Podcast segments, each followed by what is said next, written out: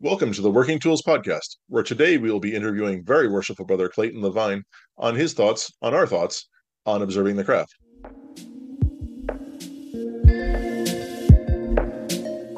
Ladies and gentlemen, brethren all, welcome to the Working Tools Podcast, a casual conversation around Freemasonry. First, it's important to note that our thoughts and opinions are our own and do not reflect those of our Grand Lodge or respective craft or concordant bodies. Please connect with us and ask questions via our website at theworkingtoolspodcast.com.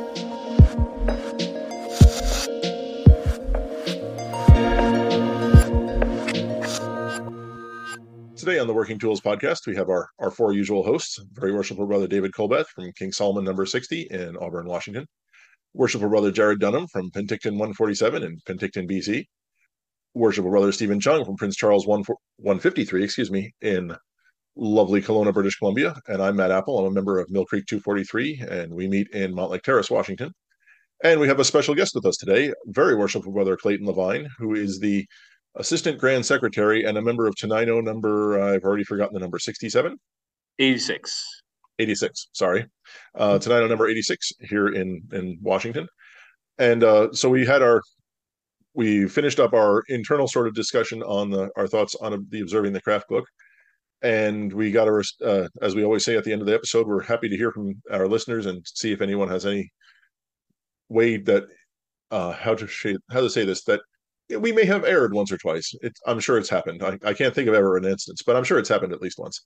And uh, and so Clayton uh, replied to our our plea for input and uh, had some thoughts on our commentary.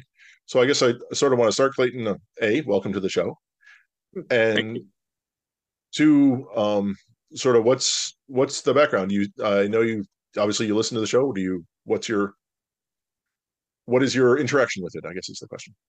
Okay, so I um I commute one hour to work. You know, it's a two hour round trip, and so rather than just listening to just random stuff or uh, talk shows and stuff, what I do is I take your uh, podcast and I download it, and then I put it on my phone, and then I listen to it during the commute. That way, it's something constructive. So as I'm doing this, you know, I'm listening to you, you guys' commentaries, your opinions, stuff like that.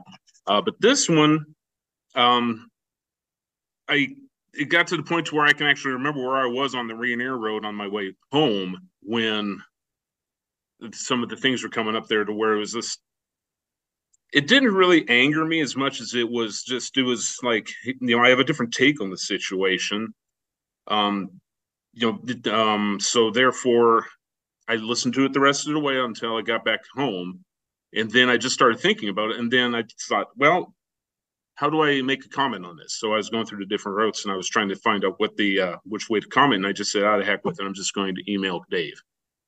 And so I fired off this email that I really didn't intend for him to share with the rest of you guys, but he did. Sorry. Um, and so I'm sitting there and I saw the response and I saw you guys' email addresses. I'm going, oh no, so I thought, okay, I'm probably going to hear about this from Matt, and I know I'm going to hear about it from Dave, and so I didn't know where it was going to go, and and then so I just got invited onto the show here very recently, and so uh, here I am.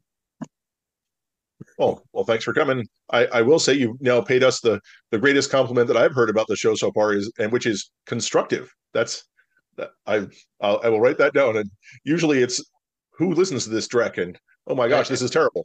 Constructive and, is awesome. and, and, Matt, I took that as as a compliment too, but a more a more uh, important comment uh, and and compliment is that he downloads it and mm-hmm. carries it with him. I love it. Uh, uh, that's awesome. Nice to hear. Thank you. Yeah, so you get it through an audio, one of the audio channels, right? Right. So there's there's numerous options, just like what David had mentioned. So you know, you got like Stitcher, um, oh, good grief, Apple, uh, and stuff like that. So I downloaded off of Podtail. Yeah. Very cool. So he hasn't actually have seen us do the show necessarily. He knows what we look like. We did, probably didn't really know what you guys look like other than the thumbnails. But uh, so this is a, really the first visual of how it all works. But yeah, just so it's just a Zoom, just a Zoom get together and hang out and chat. Real simple. Yeah.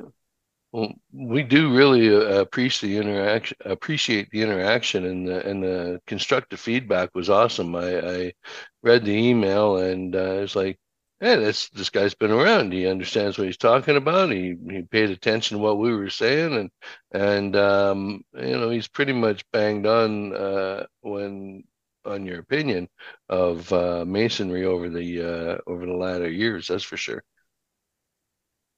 Thank you. In my opinion, too. yeah, the only thing. Go ahead. Go ahead. The only thing I was going to say is that in the are you know the uh, the conversation or the, the message was about just to kind of give you a synopsis those that haven't seen it of course or haven't heard about it that and correct me if i'm wrong clayton is that mm-hmm. the first part of it was kind of well the concordant groups especially the scottish rite and the york rite are meant to be the universities of masonry or the higher learning of masonry and so as you described it the entered apprentice might be a elementary school the fellow craft maybe the middle school and the master mason a high school and then the higher education would be the postgraduate education would be Scottish Rite or York Rite or something like that. One one idea, mm-hmm. and that the concordant groups play a significant role in a Mason's development as a Mason. And can correct me if I'm wrong. Feel free to jump in. Uh, and, and I think that according to Hammer's comments, it's really kind of the opposite. He really thinks the concordant group should go away. Mm-hmm. I'm not seeing a nod from Jarrod, but I think that's his agreement. oh, I got a smile. Okay, I must be on the right way. uh, I, usually I'll get a nod from what you know from the guys. Okay, over on the right track here, but and so I, did find it interesting how you talked about the shrine being uh, you know and you use a lot of school analogies here, and that but the shrine being the sports program, and I thought oh that's a unique way to look at it. I never thought about. You know, they always say that the shrine of the Playboys of Masonry, and they have a lot of fun and they party and whatever but in this analogy, it's the sports program, the one that is the face of the school that people donate money to. And, and I, I get that. The football team, you have a homecoming parade for the football team. You don't have a homecoming parade for the science team. Right. Generally. Or well, maybe down there. you guys are you guys are weird in the states about how fond you are of football. Right. Right. But it is true that you know that is the face. You know, like for example, down where uh, Matt and Dave and I live, so you mentioned the University of Washington. Do you think of the medical program? Do you think of the science programs? Do you think of postgrad? No, you think of the Huskies. Oh yeah, UW, the Huskies football team. That's that is what it is. Woof woof, you know, and that stuff. So it is kind of the face, and that's just one of hundreds of examples. So down there. Okay.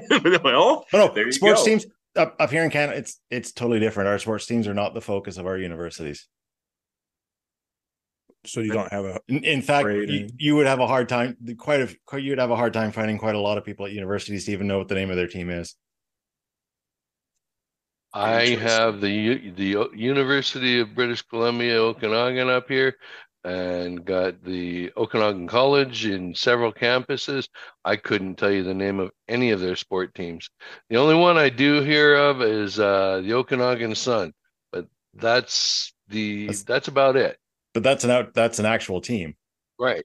Yeah, yeah, not not related to any schools. Yeah. But right? once again, we digress. Yes, I was going to so, say I'm learning something here, but that's cool. Yeah. But I, I, it was interesting your your analogy of this, uh, you know, breaking it into a school system and whatnot. I I don't know. I I thought it was interesting. I thought, well, after contemplating it for a bit, I thought, well, no, really, most of all of the teaching should really be in Blue Lodge, and um, you know we could we could probably pick the brain of uh, Jarrod with respect to the York and Scottish Rite um, and all their degrees afterwards more and their purposes. But I uh, I kind of think most of our teachings really are in in the first three degrees. And uh, it, but I did like the analogies. Yeah I, my one of my frustrating things about some of the especially the York guys in our lodge, when they well, there's one in particular, and he, he will constantly say, "Well, if you really want to know the secret, you know, come to come to us." And I think, shouldn't you be the one giving us the teachings? If you have all this knowledge, shouldn't you be the ones coming into the Blue Lodge and really teaching us? And because in theory, there's not supposed to be anything we can't learn. And when I mentioned that one day, he said, "Oh no, there's things that we can't teach you." I thought, well, then what are you? I mean, we're, we're supposed right. to be master masons. We're supposed to know, be able to know everything. And so, well, and if nothing else, why not come in and get us interested? You know, come and right. teach us something that tantalizes us and gets us to want more. Well, what really started for me about the idea of the, the school analogy was that the Scottish Rite was always fancying himself as the University of Freemasonry. Oh, we're the university. We're the highest. We're the guys who are doing all the studies and all the papers and all the stuff like that. And so that's kind of where I led this whole school analogy from. That you know there is a school. We're all we're all learning something, and and like what like what Steve was saying that you know you can learn the bulk of the stuff you're going to learn in the in the craft degrees just like most of the basic stuff you're going to learn in in your everyday life you know how, how to count how to hold a job how to how to speak and all this stuff is covered in your basic school system so by the time you have a high school diploma you should be able to get out there start a family hold a job do all this kind of stuff so you don't really need to attend or be a member of the concordant bodies any more than you really need to have any extended education you want to that's great but you don't necessarily have to. You can hold a job and become a productive member of society. So you so guys must have a totally different school system down there because you know we we they went to this kids school and I was like well what about you know teaching them how to write teaching them how you know all these other things and all these basic fundamentals to life? And they go oh no they can ask google that well, I was kind of doing some old school thinking from like, you know, because, you know, I'm about Dave and Matt's age. You know, I grew up in the 80s and we still did the reading, writing, arithmetic without a Google kind of thing. Mm, mm-hmm, yeah. Yeah. Well, you know, I mean, eh, and part of the, the thing about the education factor really is, is making the time to analyze the lessons in each of the degrees, the lectures, the pieces, the components, and, and uh, really delving into it, right? Um, and that really takes a good education officer from a lodge to to kind of help prod that along. I think. As yeah. Magic. Dave. I say as if I'm magic. Steve's our education officer for his lodge. oh, okay. yeah, I am, uh, and for the district, and so I've actually been taking pieces of the three degrees with me uh, and prepared to to present any one of them at uh, the functions I'm, I'm going to because really that's what I think is missing is you know nobody's taking the time to do that education you know and uh, though we say that you know it's there for them to learn if nobody points them in the right direction um, and helps them you know find their way to the information, um, they're not going to, they're, they're never going to find it, right? And so I figure give them a little push that in that way, right? You know, the, and but you, you're right. There are lots of guys who say, well, going to the York Rite or the Scottish Rite, and you know, there's so much more to learn there. Well, it's different stuff, mm-hmm. right? It's it's different, and so you know, that's my effort to uh, um, try to bring the focus back to the education on the first three degrees. My my biggest pet peeve with all of the concordant bodies is that they seem to fail to fail to recognize the supremacy of the craft degrees. And the analogy, unfortunately, that you used of using that they're in universities uh, implies that the degrees in the concordant bodies are superior to and not just other than and it's it's what normally because it it and it's been my experience and that is how a lot of masons view them is that oh i've 32nd degree scottish rite or i'm i can't remember the you know and i'm like yeah but we're all master masons and there ain't anything greater than that. Templar yeah.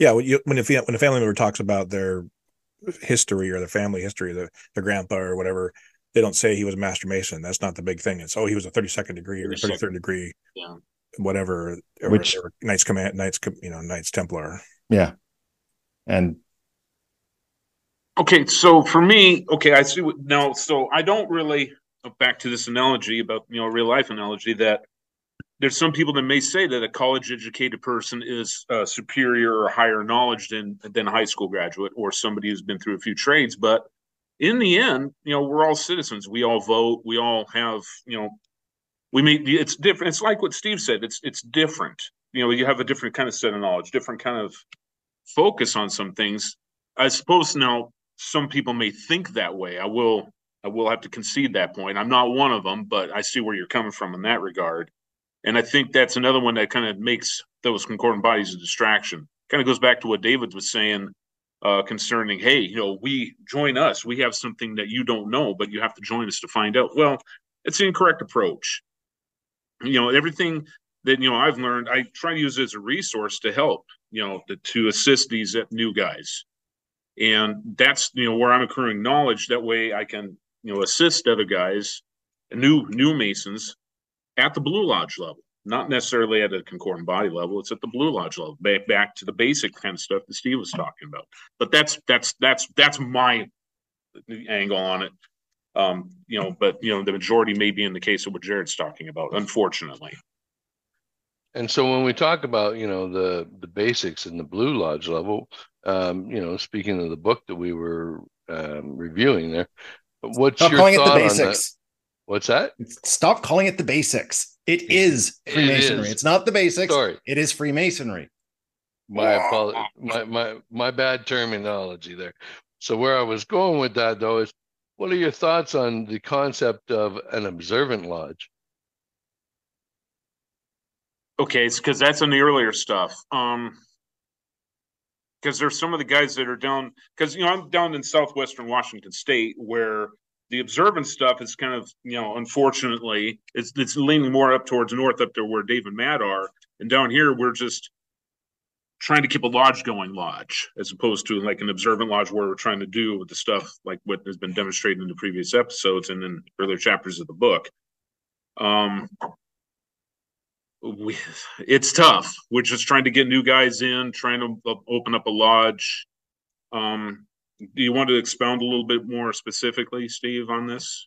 Well, when we talk, when they talk about the observant lodge and they, they talk about you know everybody being focused on you know being well dressed on doing their ritual work to perfection on um, uh, holding themselves to the higher standards in everything they do in lodge, right? Well, my thought is that if we are more worried about just bringing the numbers in so we can get the numbers and then focus on it, we've spent all that time teaching these guys about uh, uh, more lackadaisic approach to lodge, if you will, and not being focused on uh, still the importance of uh, doing ritual work to a particular standard to um, you know like for example you know you, you end up when when we when we were doing that type of focus on just working on getting numbers building the guys you get guys working on their prove ups and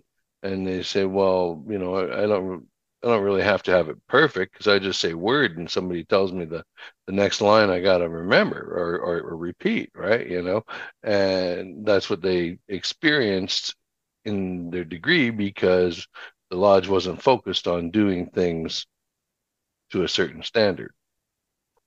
So this can go two routes. Um, because I'm a member of three lodges. The one behind me is my home lodge, to where we got a new guy that came in, and uh, his classmate got him in. He was a master mason already, and so they were trying to prove him up, but he was only about a third of the way.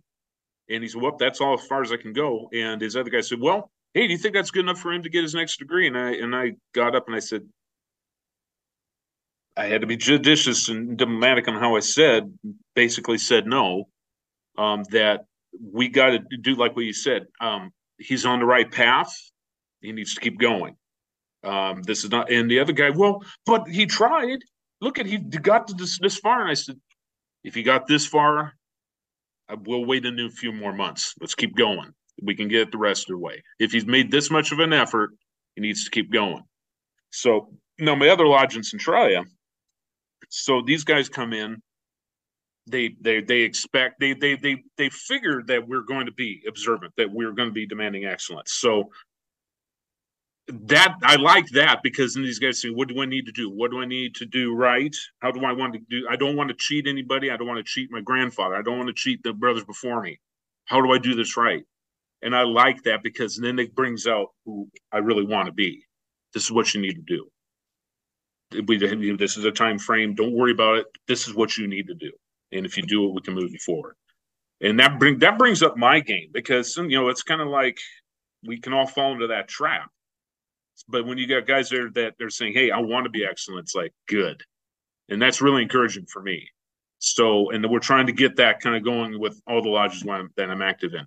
Things are turning around. We need to ramp it up. So, yeah. So I, I see where you're coming from, and that that's where we are, at least down in my section of the state. You think that even the smaller lodges or the more rural lodges that those guys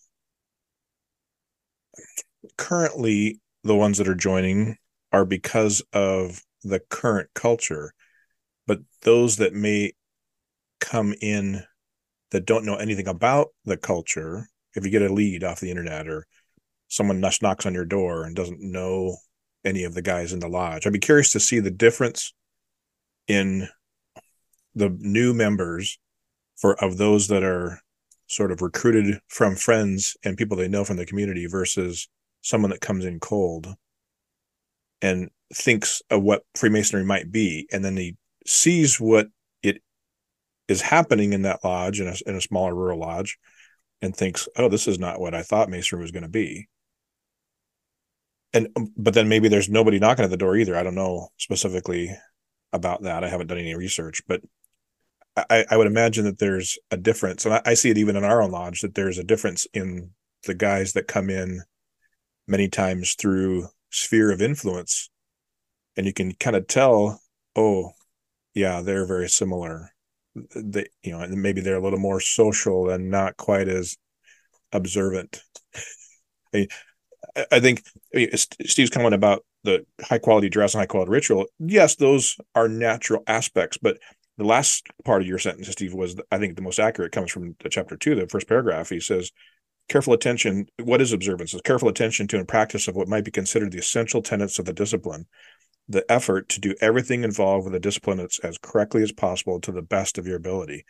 I think that really sums up what observance is, and then you can apply that to the different elements of what we consider craft masonry.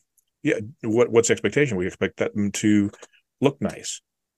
Does that mean that every lodge has to be a tuxedo lodge? No.